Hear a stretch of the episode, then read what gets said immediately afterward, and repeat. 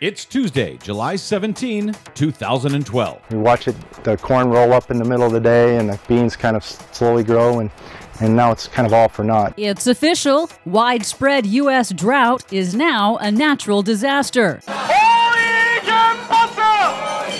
Massive anti nuclear protests in Japan. This accident was a result of multiple mistakes and missteps by Enbridge. The Kalamazoo River oil spill, entirely preventable. Plus, Shell Oil's excellent adventure in the Arctic gets off to a rocky start. All of that and more straight ahead from BradBlog.com. I'm Brad Friedman. And I'm Desi Doyen. Stand by for six minutes of independent green news, politics, analysis, and snarky comment. You surely not suggesting that the, the, the idea and the concept behind Solyndra and other green energies like Solyndra is comparable to the Soviet Union and Cuba, right?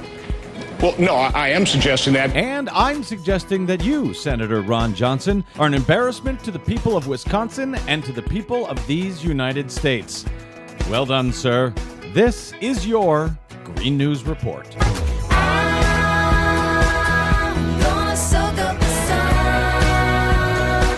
Okay, Desiree, so desperate it seems are these Republicans that guys like Senator Ron Johnson are now comparing Solyndra to the Soviet Union? Yes, I Really? think they'll try whatever they can get away with, even though Mother Nature is slapping them in the face. I'd like to slap them in the face. Anyway, what do you have for us today, Des? Midwest farmers are facing crop failure. It's official. The U.S. Department of Agriculture has declared the persistent drought gripping the Midwest as a natural disaster to free up federal funds for farmers. You know who else would free up federal funds for farmers? Who? The Soviet Union.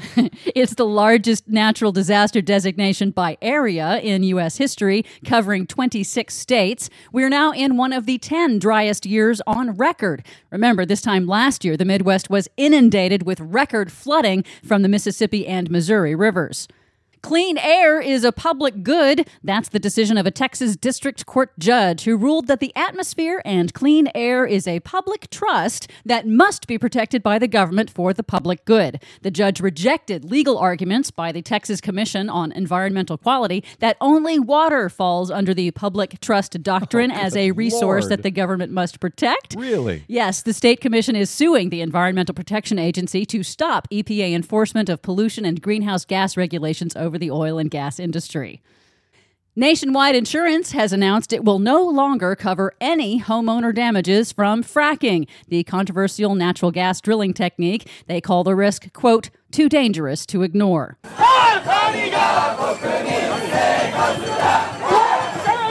Protests in Japan. On one of the hottest days of the year, at least 100,000 Japanese protesters took to the streets of Tokyo to protest the Japanese government's decision to restart a second nuclear power plant. The plants leave too much behind. Things that can't be properly and completely controlled by humans shouldn't be used.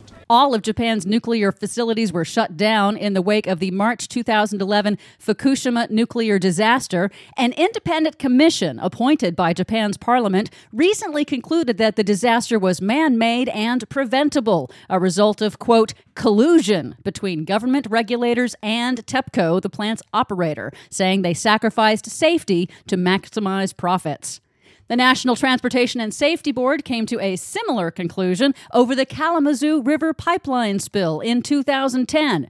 In the nation's largest onshore oil spill, cleanup has taken over two years and nearly a billion dollars. The NTSB says the disaster was entirely preventable and blames Enbridge, the pipeline owner, for mismanagement, noting, among many revelations, that Enbridge knew of cracks in the pipeline years ago but chose not to repair them, and Enbridge was unprepared to respond to a spill, cutting safety to maximize profits. That was the largest on land spill in the history of the United States. Yes. And it's been going on for the last two years. Well, the cleanup has taken two years. And yet we've heard almost nothing about it on the news. That's right. Well done, mainstream media. And this is the same type of heavy tar sands oil that they want to run through the Keystone Pipeline, correct? That's correct. What could possibly go wrong? Finally, speaking of what could possibly go wrong, Shell Oil's excellent new adventure in offshore drilling in the Arctic is already off to a bad start. On Monday, Shell's drilling rig ship lost its moorings in an Alaskan harbor and began drifting out of control towards shore.